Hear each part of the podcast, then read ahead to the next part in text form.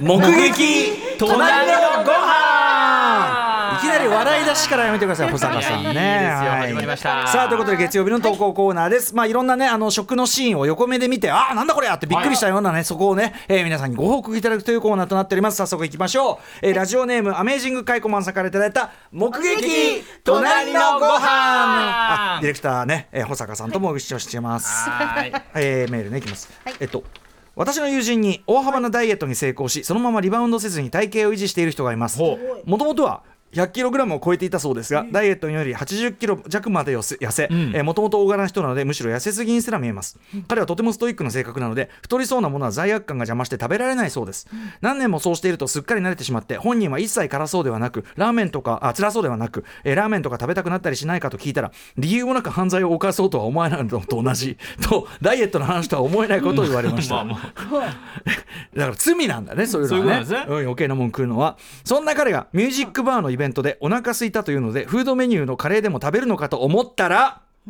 なんと野菜スティックを頼んでいました。すげえなストイックだな。彼は飲酒もしないのでヒップホップを BGM にウーロン茶と野菜スティックで乾杯という、えー場と飲食物のカロリーのバランスがおかしい状況にちょっと面白くなってしまいました。というアメージングカイコマンさん。まあ意識高いね。ね。でもやっぱりそのね TBS アナウンサー斉藤慎太郎君もそうだけどやっぱりなんていうの？そのストイックにやってる人にとっては、その食の快楽よりも、やっぱり体を仕上げていく快楽の方が勝ってるってことだよね。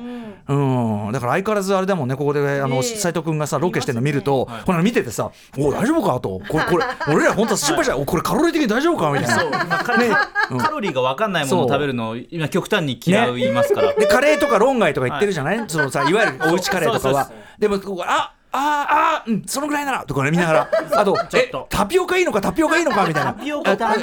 タピオカいいのかって思ってんだけどこれはストローなので本当に飲んでるか 邪推しながら見る始末。う。んまあね。鮎を捕まえてましたよ。あゆね。あゆずあゆずーっと手に持ってる。やりましたね。なさすがだよな。ハリー・ポッターのあの施設のところでバタービールっていうんですか、あれとか飲む時とか。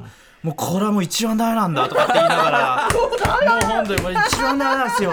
あれカロリー分かんないじゃないですか。かいやカロリーそのカロリーが分かってればその分じゃあこの運動をすれば解消できるからってあるんですけどカロリーが分からないからどういうふうにそれに運動に落とし込めばいいのか分からない。だからさもうさその斉藤君とかこのねあのアメージングカイコマンの友人の人にとってはさっきのあテラサホークさんにご紹介いただいたサクッと揚げたてフライ天国。これが犯罪もう巨大犯罪。